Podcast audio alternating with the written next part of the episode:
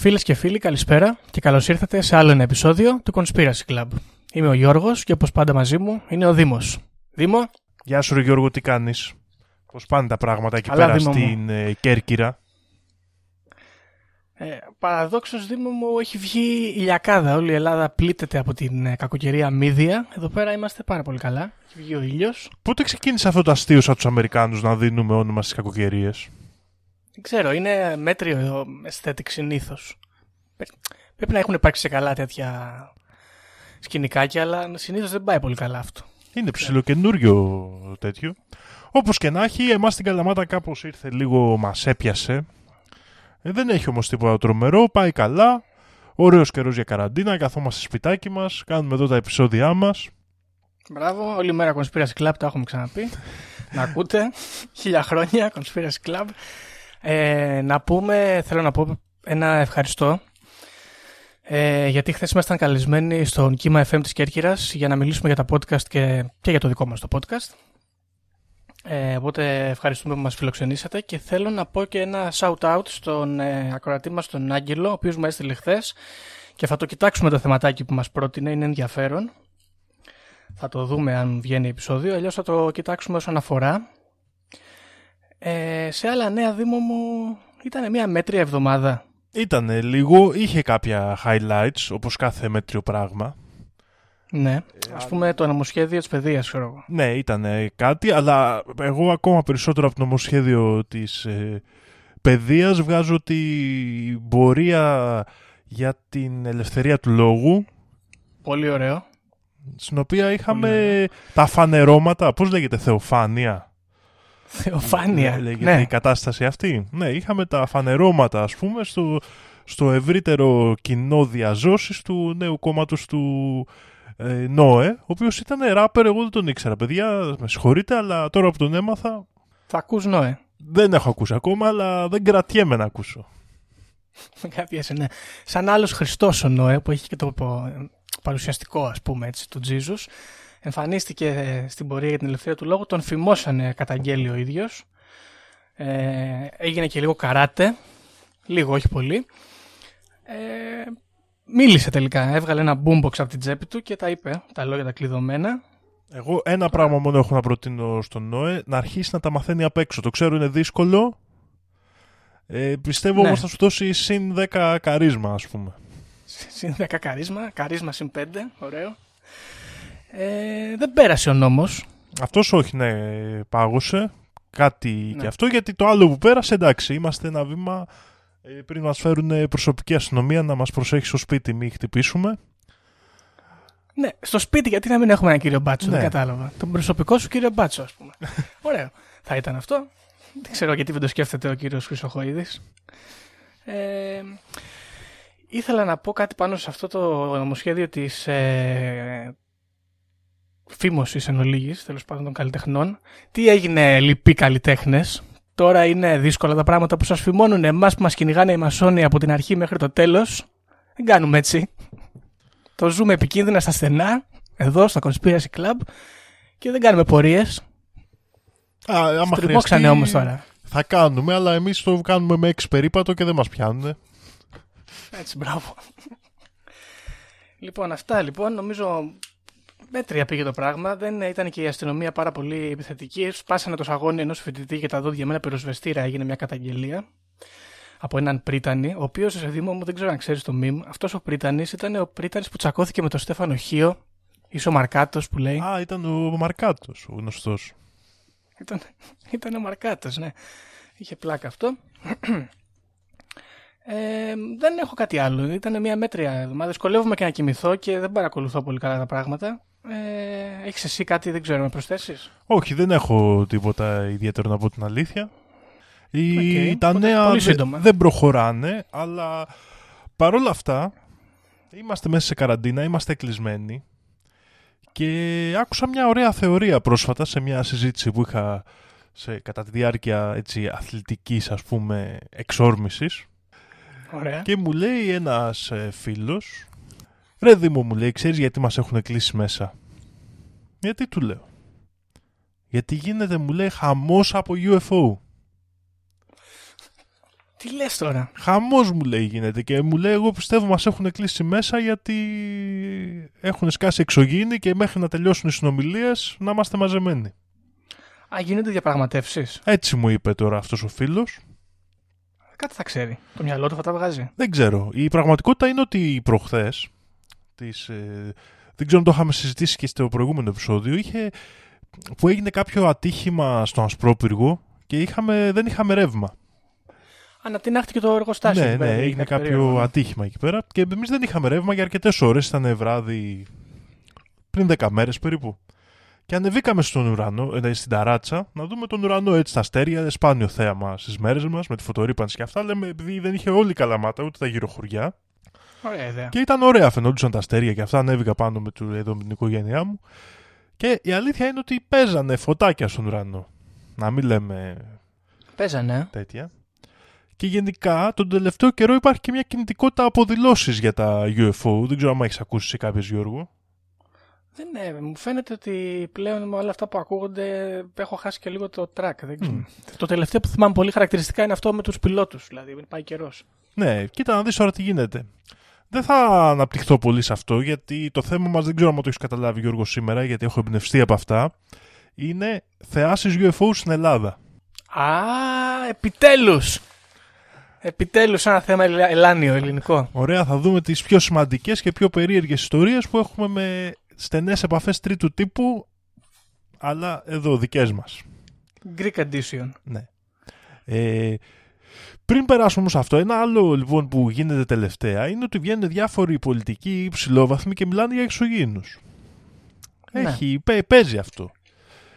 Το Σεπτέμβρη τώρα του 20 που μας πέρασε, βγήκε ο Υπουργός Άμυνας της Ιαπωνίας και προανήγγειλε νομοσχέδια, τα οποία δεν έχουν βγει ακόμα όπως διάβαζα, τα οποία θα φτιάξουν πρωτόκολλο για επαφή με εξωγήινο πολιτισμό. Σωστό, να είμαστε προετοιμασμένοι. Ένα το κρατούμε. Τώρα το Δεκέμβρη, ο Χαΐ Μεσέντ, πρώην διευθυντής του αστρονομικού προγράμματος του Ισραήλ, Μπράβο, μπράβο, το θυμάμαι αυτό. Ναι, βγήκε και δήλωσε ότι έχουμε ήδη επαφές με εξωγήινους και ο κόσμος δεν είναι έτοιμος ακόμα και διάφορα μυστήρια. Mm. Ο οποίος είναι σημαντικός επιστήμονας, αστροφυσικός, δεν είναι δηλαδή κάποιος ό,τι να είναι. Ναι. Περίεργα πράγματα λοιπόν, οπότε είπα λοιπόν να ξεκινήσουμε να βλέπουμε το κουβάρι στην Ελλάδα, μην βρεθούμε προεκπλήξεως, τουλάχιστον να είμαστε προετοιμασμένοι για την ιστορία. Να πούμε, α, εσύ ήσουν που πέρασες τότε. Έχουμε εδώ πέρα στην Ελλάδα κάποιο είδους NASA. Ε, αυτό δεν ξέρω. Ε, ο τέτοιος δεν είχε πει ότι θα φτιάξει αστρονομικό πρόγραμμα ο παπάς. Του ΣΥΡΙΖΑ. Ναι. Κάτσε να το δούμε λίγο. Δεν ξέρω αν υλοποιήθηκε. πρόγραμμα. Κάτι κάναμε, στείλαμε ένα δορυφόρο. Δεν ξέρω. Κοίτα, σίγουρα έχουμε αστρονομική υπηρεσία. Ναι, εντάξει. Και έχουμε και κομμάτι του στρατού που ασχολείται με τέτοια θέματα. Με διάστημα, ας πούμε. Γενικά, ας πούμε, με τον ουρανό και τα περίεργα του διαστήματος. Ναι. Δεν βρίσκω... Α, έχουμε ελληνικό διαστημικό οργανισμό. Έχουμε. Εντάξει. Okay. Καλά θα πάει αυτό μάλλον. Ε, λοιπόν. με πολύ καλό όνομα Ελδό. Ελδό, Ελδό ελληνικός. Ελδό. Διαστημικός, διαστημικός οργανισμός. Το 17 συστάθηκε. Δεν το λέγανε εδώ. ναι, όχι. Μα. Γιατί δεν είναι εδώ, είναι εκεί έξω. Μέτριο, ε. Λοιπόν, Γιώργο, όμως, για να μελετήσει κανείς τις θεάσεις UFO, τι πρέπει να, πρέπει να έχεις ερευνητές, έτσι δεν είναι; Βεβαίως. Έτσι είναι και εγώ από πολύ παλιά και επειδή αυτό το επεισόδιο το έχω καιρό που το μελετάω. Από πολύ παλιά ήξερα ένα site το οποίο λέγεται Hellenic UFO Reporting Center. OK, okay, αυτό είναι κρατικό ή είναι... Όχι, δεν είναι κρατικό, είναι από ανεξάρτητους ερευνητές. hufo.rc.gr ναι, ναι, ναι. Το οποίο το θυμόμουν εγώ αυτό το site από πολύ παλιά που έμπαινα. Το οποίο παραδόξως όμως τα τελευταία 4-5 χρόνια βρίσκεται υπό μυστηριώδη κατασκευή. Εγώ τώρα που το πάτησα αυτό, να σου πω Δήμα μου, συγγνωμη με παραπέμπει σε ένα site που λέγεται netrino.gr και από κάτω λέει Hellenic UFO Reporting Center. Α, και όταν μπαίνω μέσα μου λέει πλη... ναι και μου λέει πληγούρι με κοιμά, μακαρόνια με κοιμά, ε, αργολίδα site, έχει άρθρο για την αργολίδα, για τον Αλήθεια, Καστοριά πού σε και βγάζει; σοκολάτας. huforc.gr Ναι, δεν ξέρω. Εμένα με Έτσι. βγάζει σε μια σελίδα που λέει το site είναι υποκατασκευή. Ναι, δεν ξέρω. Έχει, εμένα εδώ με έβγαλε πάντως. Α, Στο Google το έγραψα. Ναι, anyway. Α, σε έβγαλε στο Google, OK. Ναι, ναι, ναι. Για αναζήτηση. Απλά μου λέει το site για να καταλάβεις. Ναι, ναι, Hellenic ναι, ναι. UFO Reporting Center, παύλα νετρίνο.gr. Περίεργο. Θα είναι άλλο site, θα εκμεταλλεύεται τη φήμη αυτού του site, γιατί ήταν πολύ μεγάλο site και εκεί όλες οι αναφορές που θα πούμε λίγο πολύ σήμερα βρίσκονται από εκεί και κάποιες άλλες ομάδες που θα πω πιο μετά. Ε, ήταν το κύριο κέντρο μέχρι το 2015 για αναφορές ε, άτια, όπως λέμε στα ελληνικά, UFO κλπ. Ε, οι πε- όλων των συμβάντων που είναι περίεργα και μπορεί να σχετίζονται με αυτό. Στο Web Archive υπάρχει αποθηκευμένο το site, μπορείτε να μπείτε να το δείτε και θα το βάλουμε και σε link ε, στα σχετικά. Ωραία. Η πρώτη περίπτωση που θα ξεκινήσουμε και μάλιστα σε αυτό το επεισόδιο θα μιλήσουμε μόνο για τις σύγχρονες περιπτώσεις και θα ξεκινήσουμε από μια ελάχιστα πιο παλιά στο 1940. Έχουμε ψηλοαναφερθεί και μιλάμε φυσικά για την ιστορία που εμπλέκεται ο Πολ Σαντορίνης. Άμα έχετε ακούσει το Α, επεισόδιο μάλιστα. με την περιοχή 51. Ε, εκείνη την εποχή είχε γίνει ένας άλλος ε, μεγάλος σε όλη την Ευρώπη τη δεκαετία του 40 με τα λεγόμενα Ghost Rockets. Τα Ghost Rockets, Rockets. Ε; Ghost, Rocket, Ghost Rockets. ναι, τα Ωραία. οποία έψαχναν, οι, οι- είχαν ξεκινήσει από τη Σουηδία αυτά να εμφανίζονται, αλλά διάφορες άλλες χώρες ε, άρχισαν να βλέπουν λάμψεις στον ουρανό περίεργες και τότε επειδή έχει ξεκινήσει, είμαστε στην αρχή του ψυχρού βο- πολέμου ε, και τις κόντρες αυτή, φοβούνται ότι είναι σοβιετική πύραυλη. Λογικό.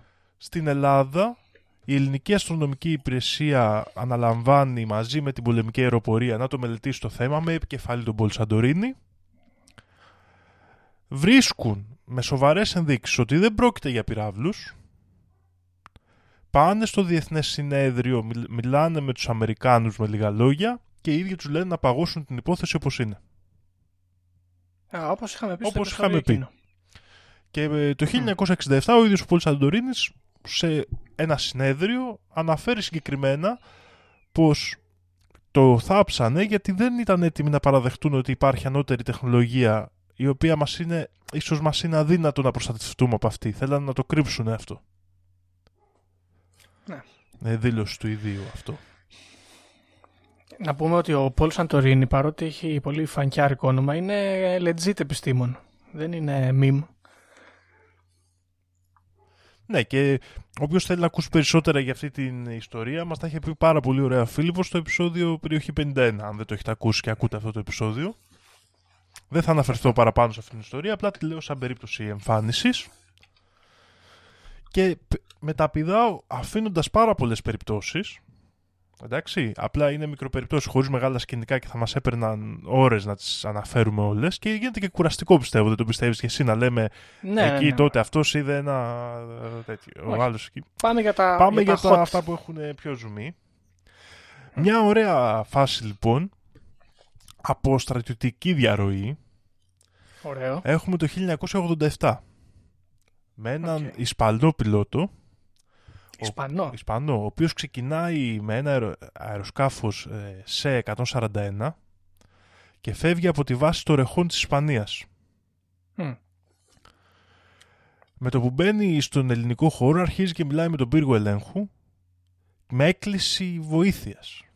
Και λέει από τη στιγμή που μπήκα στον ελληνικό εναέριο χώρο με ακολουθεί επικίνδυνα κοντά άγνωστο σκάφος.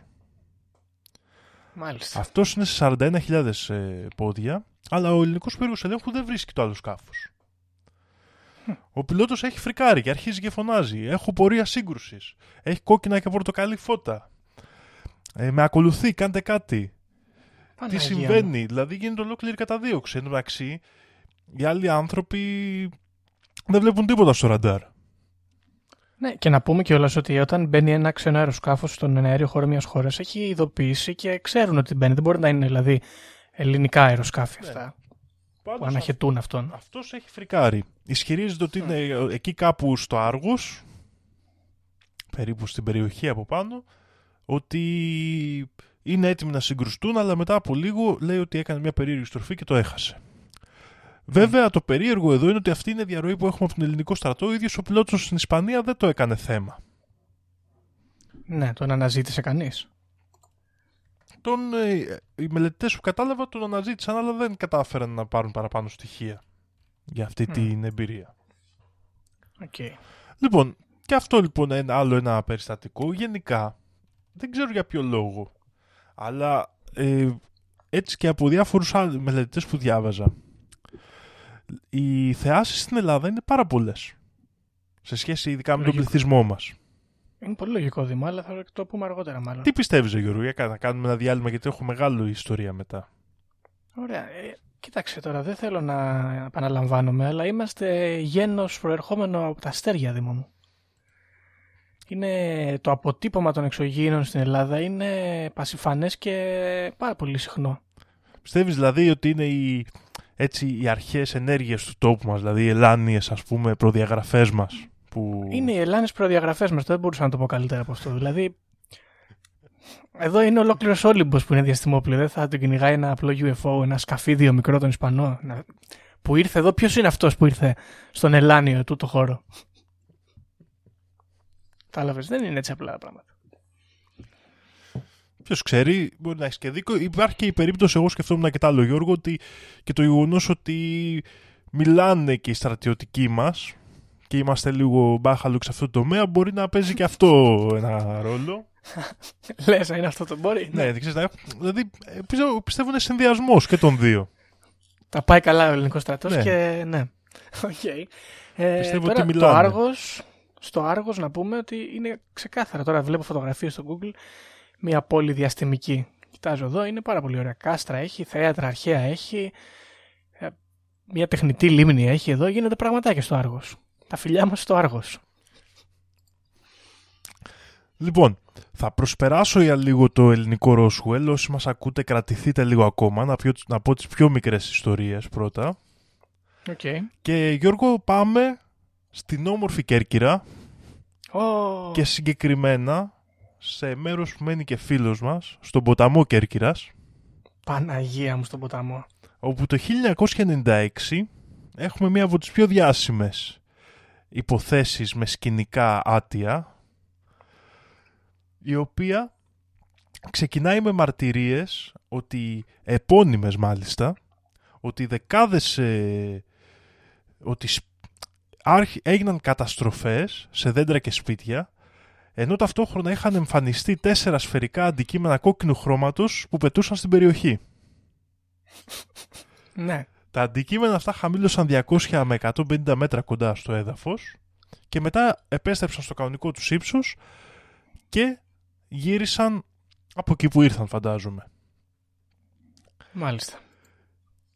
Τώρα, υπήρχαν όντως ζημιές σε κτίρια και δέντρα. Αυτά είναι, είναι βεβαιότητα αυτό.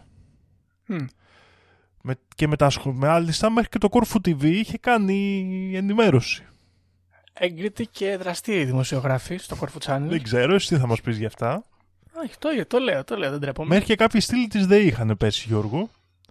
Και οι τοπικές αρχές είχαν πει ότι οφείλεται σε τυφώνα και τα φώτα ήταν από αεροσκάφη, ας πούμε, που πετούσαν μαζί. Ναι. Ε, θέλω να κάνω μια παρατήρηση τώρα, μιας και ήρθαμε στον τόπο μου. Ξέρω αν έχεις να προσθέσεις κάτι άλλο στο συμβάν. Όχι, μόνο να αναφέρω ότι υπάρχουν πολλές φωτογραφίες από τον ερευνητή Κερκυραίο μάλλον τον Ιωάννη Δημητράτο. Δεν ξέρω αν το γνωρίζεις. Προσωπικά πάρα πολύ καλά. Ε, τέλος πάντων, ναι και ο οποίος είχε δημοσιεύσει, είχε δημοσιεύσει στο Κερκυραϊκό Βήμα. Δεν ξέρω αν υπάρχει ακόμα αυτή η εφημερίδα. Αν μπορούμε να βρούμε ναι. κάποια αντίτυπα. Δεν γνωρίζω. Ε, λοιπόν, εντάξει, λοιπόν, μισό λεπτό. Θέλω να πω πρώτα απ' όλα ότι με το μυστικιστικό χωριό του ποταμού καλύτερα να μην μπλέξεις. Μόνο περίεργα πράγματα συμβαίνουν εκεί. Ε, οπότε αν κάπου σκάγανε εδώ πέρα ούφο είναι πολύ πιθανός προορισμός.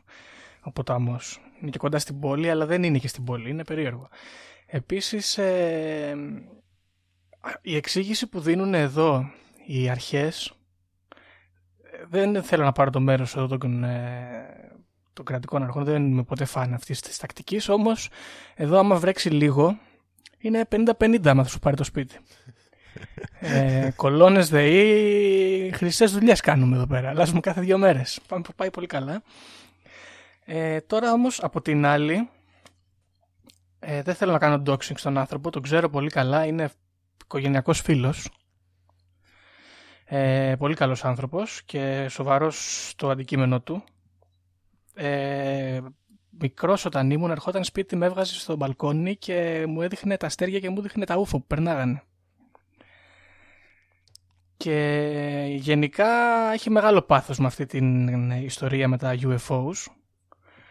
Οπότε εγώ τον εμπιστεύομαι θα πω. Κοίτα να δεις Γιώργο. Το μόνο σίγουρο και η λεπτομέρεια που σου άφησα μυστικά για να ακούσω την άποψή σου πρώτα είναι ότι τα, κόκκινα, τα τέσσερα κόκκινα φώτα που εμφανίστηκαν στην περιοχή και η επίσημη δικαιολογία ήταν ότι προέρχονταν από αεροπλάνα δεν επιβεβαιώνεται γιατί ένας άλλος ερευνητής, ο Πουρναρόβουλος, ναι. Ε, επικοινώνησε με το αεροδρόμιο της Κέρκυρας τότε και δεν υπήρχαν πτήσεις εκείνη την ώρα. Ναι, επίσης τώρα εντάξει, είναι αυτογκόλ αυτή η προσέγγιση του Δήμου Κέρκυρας. Δεν μπορεί να πετάνε τόσο χαμηλά τα αεροπλάνα, μην κοροϊδευόμαστε. Ναι. Δεν ξέρουμε κάτι παραπάνω, δεν ξέρω τώρα αν έχουμε κάποιες εμπειρίες, μαρτυρίες πιο προσωπικές. σω μπορούμε να επανέλθουμε σε αυτό το θέμα. Mm. Θα το δούμε. Να κοιτάξουμε και τον κύριο Δημητράτο, μήπως θέλει να κάνει κάποια δήλωση σχετική για το συμβάν. Θα ήταν ενδιαφέρον. Λοιπόν, και επειδή μίλησα για την Κέρκυρα, δεν πρέπει, πρέπει να πω και για τον τόπο μου εγώ, να πάμε στην Καλαμάτα και στον Ταΐγετο, όπου ο Ταΐγετος πρέπει να πούμε, δεν είναι... Παιδιά, ο Ταΐγετος ε, είναι μέρος μυστικό από τα αρχαία χρόνια ορμητήριο εξωγήινων και περίεργων δυνάμεων, υποχθόνιων και μυστικών. Σωστός. Ε, όποιος έχει ανέβει στην κορυφή το ξέρει, είναι σαν να μπαίνει σε μια άλλη πραγματικότητα που λέμε. Τέλος πάντων, στην πόλη της Καλαμάτας τώρα μια, έχουμε μια επώνυμη μαρτυρία για ένα παράξενο πορτοκαλί αντικείμενο σε σχήμα boomerang. Boomerang, boomerang, έτσι, τριγωνικό. Υπάρχουν και ναι. φωτογραφίες. Αυτή η μαρτυρία έγινε από, στην, στην ομάδα Ορφέας που μπορείτε να τη βρείτε ομάδαορφέας.blogspot.com και υπάρχει και η φωτογραφία. Υπάρχει το link από κάτω. Και φυσικά στον Ταΐγετο έχουμε ένα γνωστό βίντεο, δεν ξέρω αν το έχεις δει Γιώργο, σχετικά πρόσφατο, είναι του 2019. Το 2016 είναι η μαρτυρία με το τριγωνικό αντικείμενο.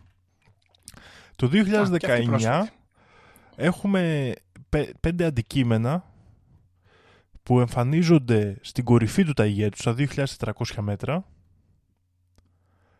όπου στην Ελλάδα το λέω αυτό γιατί Μπορεί κάποιος να πει ότι είναι πτηνά ή οτιδήποτε και στο βίντεο φαίνονται πολύ έτσι αχνά, αλλά δεν υπάρχουν πτηνά στην Ελλάδα που να πετάνε σε τέτοιο υψόμετρο και η κορυφή του Αγέτου επίσης είναι μια πολύ αποκριμνή κορυφή με συνεχώς ισχυρά ρεύματα. Δηλαδή, όπου έχω ανέβει, κοντεύει να πάρει και τους ανθρώπους, ας πούμε.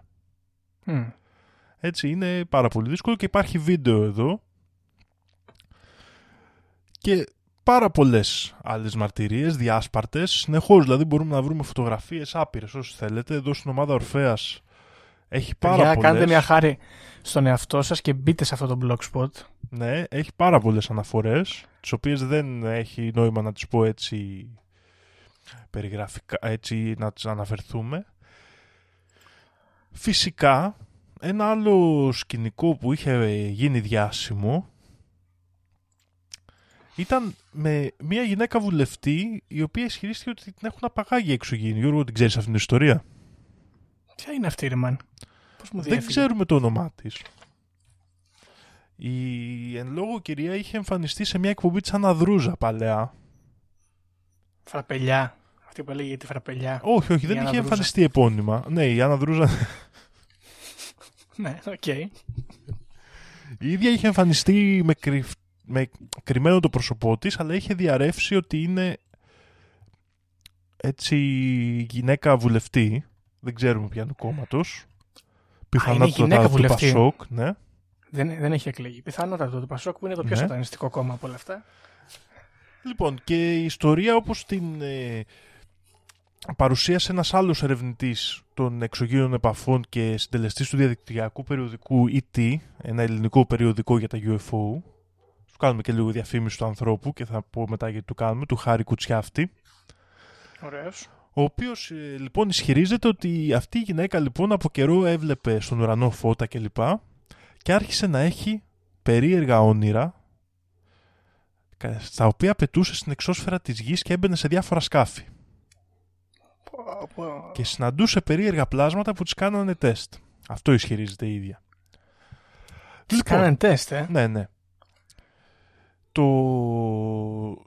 ενώ κατοικούσε στην Αθήνα, το Νοέμβριο του 1990 η ίδια είχε πάει με κάποιο φιλικό της, ε, με κάποια φιλικά της πρόσωπα στο Βόλο και έμεναν σε ένα δωμάτιο που είχε θέα τον παγαστικό. Αυτή βγήκε λοιπόν έξω στο μπαλκόνι, είδε ένα φως και εκείνη τη στιγμή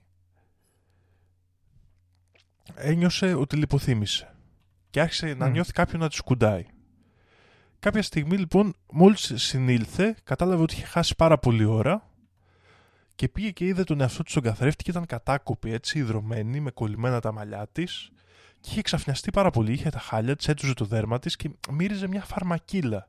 Και ένιωθε σαν το σώμα της να ήταν όλο αλλημένο με ζελέ. Έκανε μετό.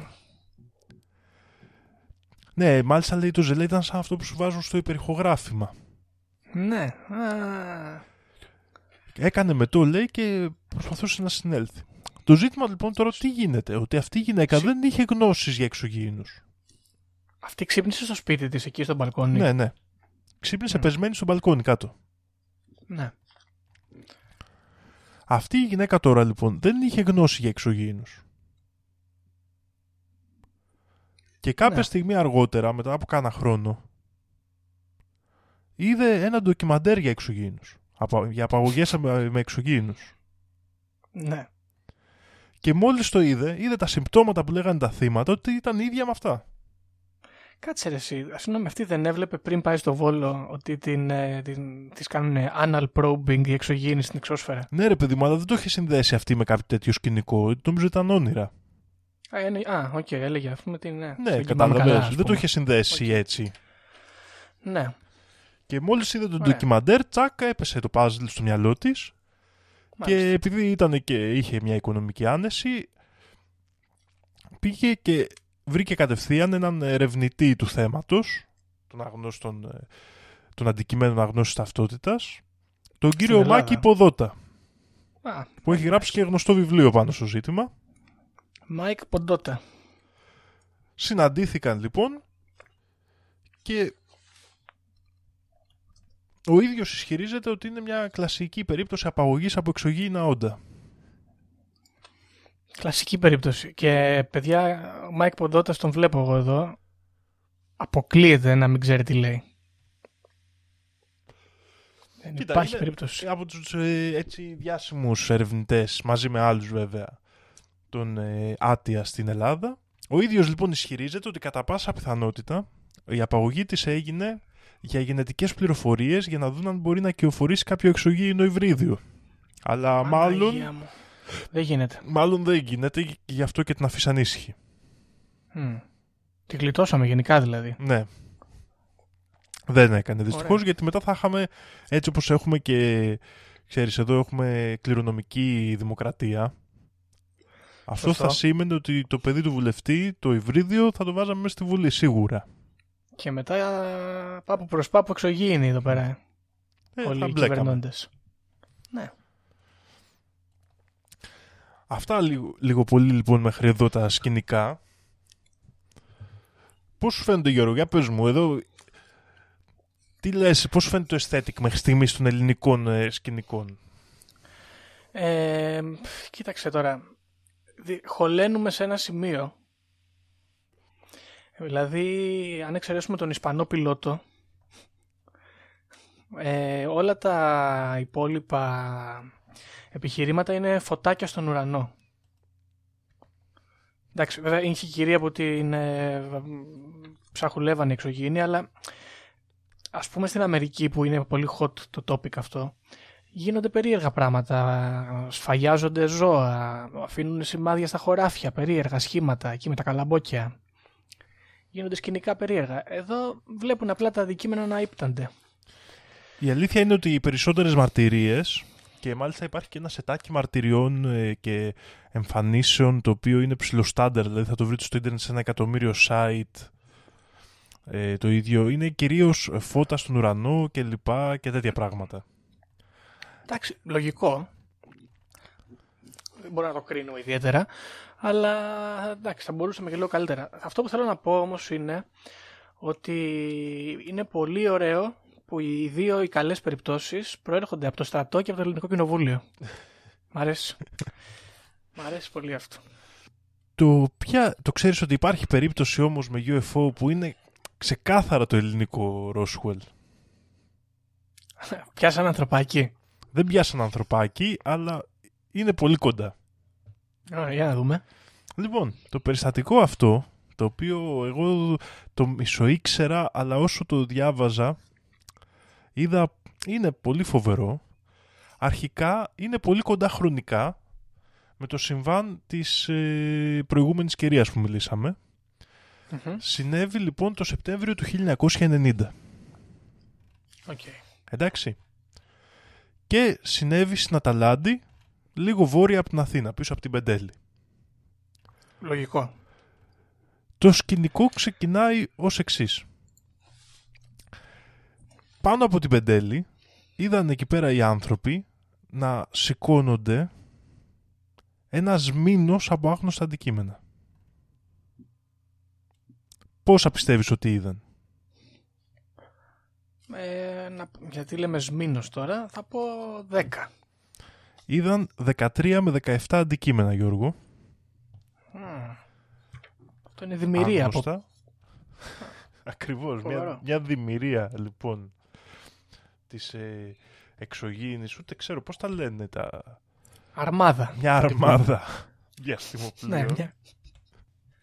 Η οποία εμφανίστηκε και συνοδεύτηκε μαζί με εκρήξεις, πέταξε πάνω από τον ουρανό της Αταλάντης.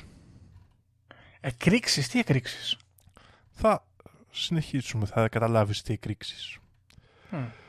Ξεκίνησαν λοιπόν 12 με 17 αντικείμενα, πέρασαν πάνω από την ε, Αταλάντη τα οποία φαίνεται ότι ένα από αυτά, δεν ξέρουμε αν ήταν παρέα ή υπήρχε κάποια διαστημική μάχη εκεί πέρα, συνετρίβει έξω από το μικρό χωριό Μέγας Πλάτανος. Μερικά χιλιόμετρα από την Αταλάντη.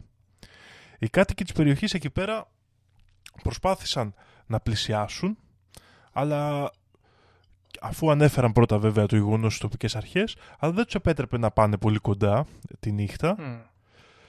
Μάλιστα έχουμε μια επώνυμη μαρτυρία από την οικογένεια Καραντράτου η οποία συγκεκριμένα η γυναίκα της οικογένειας ε, είπε ότι φοβηθήκαμε πολύ που ερχόντουσαν έτσι όλα αυτά τα υπτάμενα πράγματα προς τα εμάς μπροστά από το φλεγόμενο αντικείμενο μόλις ε, ε προσέκρουσες δηλαδή στο έδαφος βλέπαμε να υπάρχουν σαν σκιές και τέτοια πράγματα και ο άντρας μου λέει άρπαξε το δίκανο και άρχισε να τρέχει προς τα εκεί. και γύρω λέει από το αντικείμενο που είχε πέσει κάτω, οι πτά, ναι. τα υπόλοιπα υπτάμενα αντικείμενα είχαν κάνει ένα φωτεινό κύκλο γύρω από αυτό. Και έμειναν εκεί από τις 10 το βράδυ της Κυριακής που συνέβη το συμβάν μέχρι τις 3 τα ξημερώματα της Δευτέρας. Κάτσε ρε, μα αυτό είναι πάρα πολύ ώρα. Είναι πάρα πολύ ώρα, Γιώργο. Αυτό είναι 5 ώρες, ναι. Δεν το είδαν και οι υπόλοιποι. Το είδε πάρα πολλοί κόσμος. Α, OK. Okay. Δεν είναι, ότι το είπανε λοιπόν. μόνο αυτοί. Το, το σκηνικό είναι αλήθεια και έχει και επιβεβαιωμένη, έχει και επίσημη απάντηση. Θα τη δούμε παρακάτω. Mm. Λοιπόν, τι, άλλος ένας μάρτυρας που πήγε στην περιοχή της ε, προσγείωσης βρήκε ένα εξάρτημα μηχανισμού που έμοιαζε με σπογκώδες υλικό. Ωραίο. Και όταν πήγε να το ακουμπήσει, εμφανίστηκαν στο χέρι του φουσκάλες λόγω της θερμοκρασίας, παρόλο που το ίδιο δεν το ένιωθε να καίγεται όμως. Μάλιστα. Ισχυρίζεται ο ίδιος. Θα πω εγώ εδώ τώρα Ε, υπάρχει και ταινία και βιβλίο, λέγεται Color Out of Space του H.P. Lovecraft και περιγράφει μια αντίστοιχη, ένα αντίστοιχο τέτοιο συμβάν στην Αμερική βέβαια. Με σπογκώδες αντικείμενο, πολύ περίεργο που όταν το ακουμπάς παθαίνεις ε, εγκάβματα και τραυματισμούς. Λοιπόν, τι συμβαίνει τώρα; Περνάει η επόμενη μέρα, ξημερώνει, κατεβαίνει και ο, έτσι, ο αστυνομικός διευθυντής ναι. και πιστοποιούν ότι βρέθηκαν συντρίμια και έχει καεί χορτάρι και θάμνη έχουν έτσι καεί σε μια ακτίνα 200 μέτρων. Wow. Όλα αυτά τα συντρίμια επεμβαίνει αμέσως ο στρατός και μεταφέρονται στο ΚΕΤΑ. Το οποίο ΚΕΤΑ σημαίνει Κέντρο Έρευνας και Τεχνολογίας Αεροπορίας, βρίσκεται στην Τανάγρα.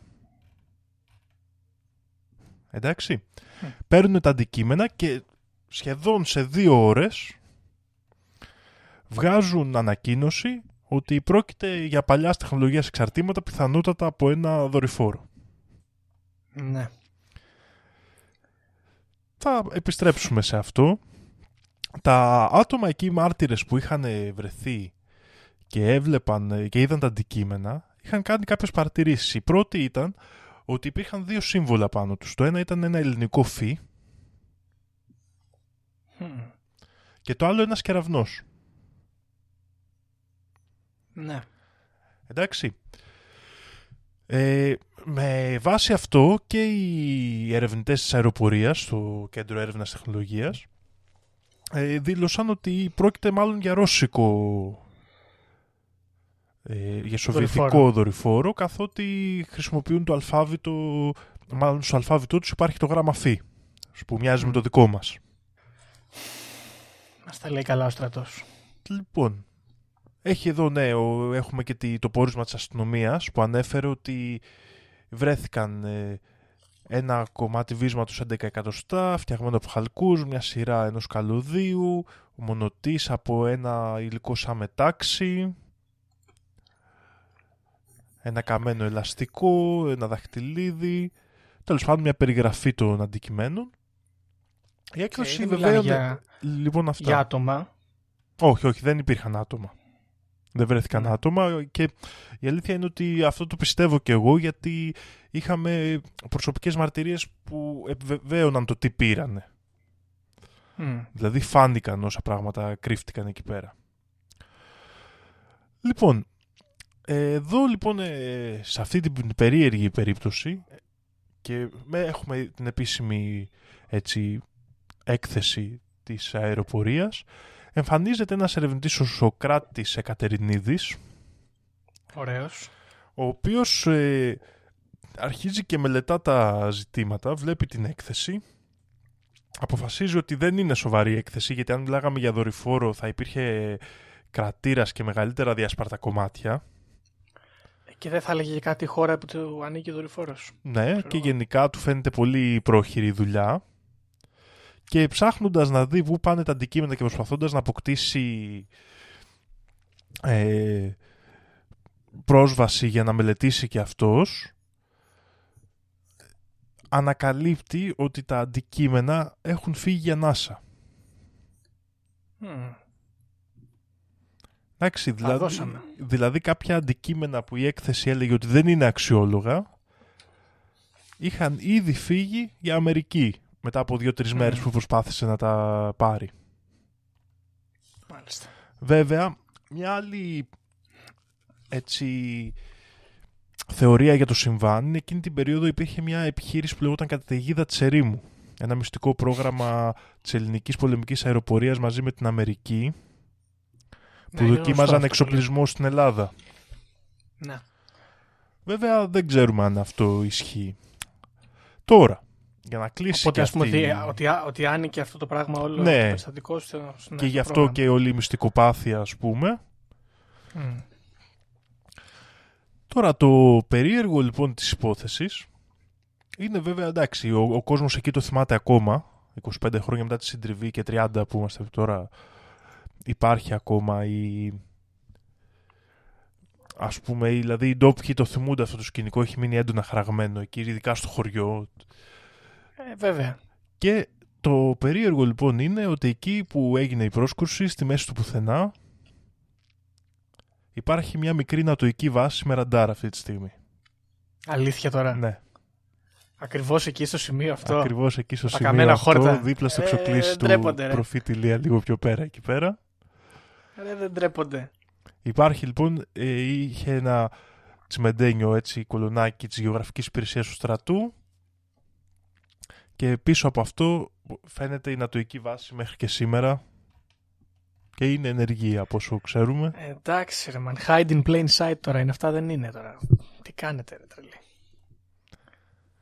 Αυτά λοιπόν από την Αταλάντη. Έχουμε πολλές μαρτυρίες από εκεί. Έχουμε το κοριτσάκι που έλεγε ότι ήταν σαν χαρταϊτό που και εγώ ήταν. Την κόρη από την προηγούμενη οικογένεια που έλεγα. Έχουμε πολλά πράγματα, αλλά πάνω κάτω αυτή είναι η ιστορία. Ναι, έχω εδώ να, κάνω, να σχολιάσω κάποια Ε, πρώτα απ' όλα 10 με 3 να στέκονται από πάνω τα τα υπτάμενα αυτά αντικείμενα δεν είναι κάτι απλό να γίνεται να στέκονται 5 ώρες υπτάμενα αντικείμενα ακίνητα έτσι, δεν μπορεί να είναι αεροπλάνο αυτό. Για όσους έχουν ακούσει το επεισόδιο με το Roswell, ε, είχαμε πει τι ωραία που θα ήταν να γινόταν ένα αντίστοιχο σκηνικό στην Ελλάδα, στην Τανάγρα με τον Γκάκαλο κτλ. Ωραίο που πήγανε τα κομμάτια στην Τανάγρα και μπλέχτηκε η βάση αυτή. Στην πραγματικότητα. Και τι ωραίο όμως είναι που έσκασε μύτη ο άλλος με την καραμπίνα. Ρε, τι, τι, τι άρχοντας Έλληνας Λεβέντης που για να υπερασπίσει το χωριό του από την εξωγήινη εισβολή. Μπράβο. Ε, τώρα εντάξει, γενικά κεραυνός. Ε, εντάξει, τώρα είναι πολύ προφανές να πούμε Δία ή κάτι τέτοιο. Ε, φι δεν ξέρω τι μπορεί να είναι. Φίβος. Φίβος, Απόλλων. Φοβερό. Ωραίο. Ναι, αυτό σημαίνει ότι χάσαμε σε αυτή τη μάχη εμείς εδώ η ΕΛ. Καταρρίφθηκε το σκάφος μας. Μάλλον, ναι. ναι. Πρέπει να πάμε λίγο καλύτερα, παιδιά. Προσπαθήστε λίγο παραπάνω. Ε, το bottom line εδώ της ιστορίας Δήμο μου είναι ότι δεν ντρέπονται καθόλου όμως, έτσι. Δεν ντρέπονται καθόλου. Με τη μία η Αμερικανόδουλη κυβέρνηση πούλησε τα. Πούλησε. Ποιος ξέρει, μπορεί καν να μην τα πούλησε. Τα έδωσε τέλος πάντων στους Αμερικάνους τα σημαντικά ευρήματα και μετά σαν να μην τρέπονται, πήγαν και χτίσανε ακριβώς από πάνω σε φάση σας κοροϊδεύουμε. Πάρα πολύ άσχημο. Αυτό, δεν ξέρω. Εσύ ένα πώς σου φάνηκε αυτή η ιστορία, είναι περίεργη, ε; Είναι, ναι, η αλήθεια είναι ότι εγώ το, το ψηλό ήξερα το σκηνικό πριν ε, έτσι, χτες που τα έψαχνα πιο σοβαρά αλλά είχα μείνει ότι απλά είχαν δει 15 αντικείμενα ας πούμε 15 mm. ξέρεις υπτάμενα αντικείμενα, φώτα στον ουρανό. Δεν το θυμόμουν ότι υπήρχε συντριβή και είχε γίνει τέτοια ιστοριούλα. Νομίζω είναι καλό αισθέτικο για τα ελληνικά δεδομένα. Καλά για πήγαμε, μένα ναι. είναι, το, είναι το αντίστοιχο ελληνικό Roswell. ναι. Ε, τώρα, κοίταξε όμως, άμα ήταν σκάφος ε, με πολεμικό, ας πούμε, και γινόταν μάχη, ε, πού πήγε ο εξωγήινος; Δεν ξέρω, ίσως ε, αποτεφρώθηκε. Ίσως το πήρανε τα άλλα οχήματα που το περισύλλεγαν, δηλαδή εκείνη την ώρα που ήταν από πάνω του μπορεί να έγινε περισυλλογή ή κάτι τέτοιο, γι' αυτό και δεν βρήκαμε το υπόλοιπο σκάφος. Μπορεί. Δεν ξέρω, γιατί γενικά είναι και το υπόλοιπο σκάφος που δεν υπάρχει. Ναι. Εκτός και αν εκτινάχθηκε με το, ναι. ξέρεις, πριν προσκρούσει ο Αλλά γενικά δεν, δεν έγινε εντελώς πρόσκρουση, δηλαδή ήταν σαν να σαν να πάρκαρε ένα αντικείμενο εκεί και να έφυγε. Και να έφυγε μετά. Ναι. Απλά, απλά μείνανε κομμάτια του. Μείνανε κομμάτια αυτό ακριβώς. Δεν είναι τόσο πολλά τα κομμάτια δηλαδή που ξέρεις να πεις ότι είναι ένα ολόκληρο βρέθηκε ένα ολόκληρο ας πούμε σκάφος και ταυτόχρονα εμένα αυτό ήταν που με παραξένεψε κιόλας με το πόσο βιάστηκαν ας πούμε από την αεροπορία να τα στείλουν στη NASA γιατί δεν ήταν δηλαδή τα κομμάτια υπάρχουν σε φωτογραφίες είναι εδώ σε ένα site στο easterea.gr. Ε, υπάρχουν φωτογραφίες από, τα, πολλά από τα κομμάτια που βρέθηκαν. Και είναι απλά ψηλοπραγματάκια, ναι. σωληνάκια. Δεν είναι, ξέρεις, κάποια... Κοίταξε, ε, και σε τα περιστατικά που αφορούν την, ε, τις ΗΠΑ και τα UFOs, ε, όπου περιγράφονται προσκρούσεις ε, άτια και δεν τα βρίσκει ο στρατός αμέσως, αλλά τα βρίσκουν άνθρωποι, πάντα υπάρχουν ε, συγκεκριμένα αντικείμενα που περιγράφονται ως περίεργα και παράτερα και εξόκοσμα ε, και αυτά εξαφανίζονται. Τέλος πάντων, εδώ πέρα αυτό που καταλαβαίνουμε είναι είτε ότι έφυγε το σκάφος, είτε ότι περισυλλέχθηκε από αυτούς που το καταρρύψαν, ένα από τα δύο. Ναι. Mm. Κάπως έτσι πάνε, πάει η θεωρία. Μ' αρέσει όμως, είναι... Είναι... Εγώ άμα έρθουν εξωγήινοι Γιώργο έτσι θέλω να το ζήσω. Ναι, δικανό. Θέλω να είμαι στο χωριό, να βγούμε εκεί με το χωριό, να πάρουμε τα δίκανα, να δούμε τα εξωγήινάκια, στο τέλος να τα κεράσουμε και ένα τσίπουρο. Να γίνουν έτσι ωραίες καταστάσεις, παιδί μου. Κοίταξε, να ξέρετε, φίλε Κρατζές, όσοι είστε, όσοι είστε στην πόλη, σε μεγάλη πόλη, ε, ατυχήσατε, δεν θα βρείτε άτια εύκολα. Δεν θα έρθουν εξωγήινοι στην πρωτεύουσα. Εδώ στην επαρχία θα γίνει το σκηνικάκι. Ε, κοίταξε, αυτό είναι 50-50 δημόμο. Όποιος τον προλάβει τον εξωγήινο. Άμα τον προλάβουμε εμείς, έχει καλώς. Άμα τον προλάβουν ναι. οι στρατιωτικοί, δύσκολα τα πράγματα. Είναι κρίμα, το έχουμε ξαναπεί. Βέβαια, από την άλλη, ο Στίφεν Χόκκινγκ έλεγε ότι άμα βρούμε εξωγήινους, μάλλον δεν θα είναι για καλό. Εντάξει, ναι, αυτή είναι μια ε, άποψη κραταιά, θα έλεγε ναι. κάποιος. Εγώ από την άλλη είμαι πιο. είμαι ρομαντικός, παιδί μου, και πιστεύω ότι άμα έρθουν, πιστεύω θα είναι καλά παιδιά. Κοίτα, να σου πω. Ε, υπάρχουν δύο απόψεις βασικά πάνω σε αυτό. Η μία είναι αυτή που περιγράφεις. Είναι λίγο ανθρωποκεντρική. Γιατί χρησιμοποιεί τα παραδείγματα των εξελιγμένων ε, πολιτισμών της γης όταν συναντήσαν υποδέστερους πολιτισμούς. Ναι, άμπραβο, ναι, ναι. Που τους πετσοκόψανε μαζικά πάντοτε, ξέρω εγώ. Ε, υπάρχει και η άποψη Star Trek που σου λέει ότι αν κάποιος έχει την τεχνολογία και τη δύναμη να ταξιδέψει από το, μέσα στο γαλαξία ή από άλλο γαλαξία, έχει φτάσει στο επίπεδο να μην απασχολείται με τέτοια πρωτόγωνα πράγματα και θα έρθει εδώ μόνο για καλό. Μακάρι, αλλά δεν ξέρεις, δυστυχώς και η ανθρώπινη εξέλιξη δεν δείχνει πολύ ότι όσο αποκτάμε περισσότερη τεχνολογία στρώνουν τα πράγματα. Ελπίζουμε όμως. Υπάρχει και μια άλλη. Να πούμε, να πω συγγνώμη ότι είναι ίσως λίγο άδικο και δεν το λέω με ρομαντική οπτική αυτό να κρίνουμε τα πράγματα αυτά με ανθρώπινο μάτι. Σίγουρα. Όσον αφορά τους εξωγήινους. Σίγουρα, πολύ σωστό μιλάμε, αυτό. Μιλάμε για οτιδήποτε πιθανό μπορεί να έρθει σε επαφή μαζί σου. Ναι. Οπότε... Υπάρχει και μια άλλη περίπτωση, η οποία για μένα αυτή είναι, ας το πούμε, η μόνη που μπορεί να με τρομάξει. Είναι η περίπτωση ε, ότι μπορεί να υπάρχει ένας ε, οργανισμός στο σύμπαν για τον οποίο να είμαστε ό,τι είναι για μας ένα μυρμήγκι ή ακόμα χειρότερα, μια ψήρα, ξέρω εγώ. Ναι. Οπότε, ξέρεις, με τις πράξεις του ουσιαστικά να μας αφανίσει χωρίς καν να μας καταλάβει. Ε, έχει διατυπωθεί αυτό. Mm, σαν τον Galactus, ας πούμε. Τι πως έτρωγε πλανήτες, ναι. τι, τι να του κάνουν οι άνθρωποι, τι να του πούνε. Κοίτα, θα σου πω. Υπάρχει αυτή η άποψη, έχει διατυπωθεί, την είχε πει σε μια συνέντευξη του, σε κάποια ομιλία βασικά, σε ένα debate, ο Νίλ Ντεγκρά Τάισον, που έλεγε ότι αν κάποιος είναι τόσο εξελιγμένος και τόσο μπροστά από σένα, πολύ πιθανό να σε βλέπει ακριβώς όπως βλέπει ο άνθρωπος ένα έντομο. Δηλαδή το πατάει και δεν το παρατηρεί καν ότι το πατάει. Αυτή η οπτική ε, είναι κάπως ok στο μυαλό μου. Τουλάχιστον, ξέρω εγώ, δεν έφταιγαν. Υπάρχει όμως και μια άλλη τέτοια οπτική, να ξέρεις, περιγράφεται στο βιβλίο The Hitchhiker's ε, Guide to the Galaxy του Douglas Adams, πολύ ωραίο βιβλίο να το διαβάσετε, υπάρχει και ταινία, όπου μπορεί να υπάρξει κάποιος ε, διαγαλαξιακός ας πούμε οργανισμός κυβέρνηση τύπου και μπορεί απλά να χρειαστεί να σε απαλωτριώσουν για να περάσει κάποιος δρόμος μεγάλος. να φτιάξουν κάποιο τέτοιο να περάσει μια διαγαλαξιακή λεωφόρος και είναι η γη τέλο πάντων ε, είναι στη μέση. Ε, Πρέπει να την απαλωτριώσουμε. Ε, να δώσουμε μια αποζημίωση σε αυτόν που έχει τη γη. Και αυτό είναι, ξέρεις, είναι πρόβλημα γιατί αν θες να αποταχθεί κάπου πρέπει να μπλέξεις με τη γραφειοκρατία. Ναι, είναι. είναι ζήτημα. Πραγματικά. Δεν ξέρω πάντως, ε, μπράβο, εγώ εδώ θέλω να πω από αυτά που έβλεπα και θα κάνω πάλι shout-out στους Έλληνες ερευνητές των UFO, είναι πολύ ενεργοί. Ναι, από συνωμοσίες νομίζω τα UFOs εδώ είναι top. Είναι πολύ ενεργοί, έχουμε και πολλές θεάσεις. Είναι πολύ πιθανό ο αριθμός των θεάσεών μας να είναι ανάλογος των ερευνητών που έχουμε. Γιατί ξέρεις, πρέπει κάποιος να τα πει, δεν το λέω με την έννοια ότι δημιουργούν. Λέω με την ναι. έννοια ότι πρέπει να έχει και κάποιος να μπορεί να τη συλλέξει. Ε, έχουμε λοιπόν ε, παραδοσιακά αυτό που ήξερα και εγώ από μικρός Hellenic UFO Reporting Center. Μπείτε τουλάχιστον στο, στο Web Archive.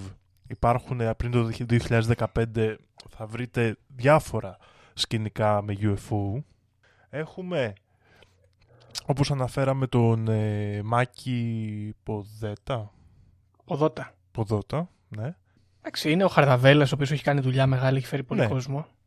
Είναι ο Χάρης Κουτσιάφτης, λοιπόν, που είναι αυτή μια καινούργια ομάδα, αυτό που έλεγαμε το περιοδικό. Νομίζω υπάρχει και δωρεάν να το κατεβάσετε στο διαδίκτυο. Να το αυτό διαβάσετε. Ε, το βρίσκουμε και στα περίπτερα, ας πούμε. Δεν ξέρω αν εκδίδεται... Βγαίνει ετήσιο, βγαίνει μια φορά το χρόνο νομίζω. okay. Και υπάρχει δωρεάν στο ίντερνετ. Είναι ο Χάρης Κουτσιάφτης, ένας από τους νέους έτσι, ερευνητές. Στον οποίο μάλιστα διαβάζω εδώ στο site του τώρα που μπήκα ότι και μια ηθοποιός, η Μαρία Δρακοπούλου, εξομολογήθηκε δύο στενές επαφές της με εξωγήινο στον πύργο Ηλίας. Καλά, ύποπτη περιοχή, full ύποπτη. Εννοείται πολύ ύποπτη περιοχή. Εκεί, Ολυμπία δίπλα, πύργος απ' την άλλη, άστα, αμαλιάδα πιο πάνω. Δεν μπλέξει εκεί. Νομίζω ότι ο Χάρης Κουτσιάφτης έχει πάει και στο Λιακόπουλο. Ναι, είναι πολύ πιθανό. Καλό αυτό. Ε, και ομάδα Ορφέας επίσης. Πολύ Παιδιά, σημαντική. Μπείτε, μπείτε, μην παραλείψετε, μπείτε. Ομάδα Ορφέας blogspot.com η τέτοια τους είναι... αυτά τα ζητήματα λοιπόν είναι οι ερευνητές που τα φτιάχνουν. Γιατί πρέπει να έχουν, ξέρεις, τη, τη ρητορική. Την... Και νομίζω ότι σε αυτό το κομμάτι στην Ελλάδα νομίζω ότι εγώ ήμουν ικανοποιημένος Γιώργο από την ερευνά μου. Δεν ξέρω εσύ πώς σου φάνηκαν οι ιστορίες.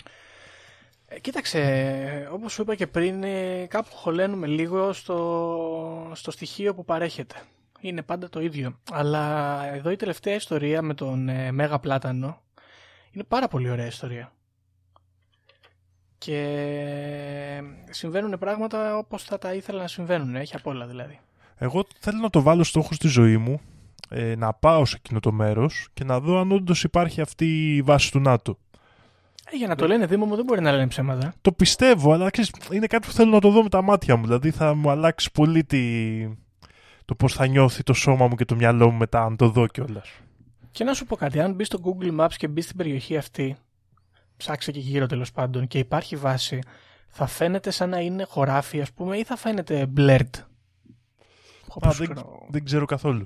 Αυτό μπορώ να πούμε, να το, δεν το σκέφτηκα να σου πω την αλήθεια. Ναι, είναι μια καλή ιδέα.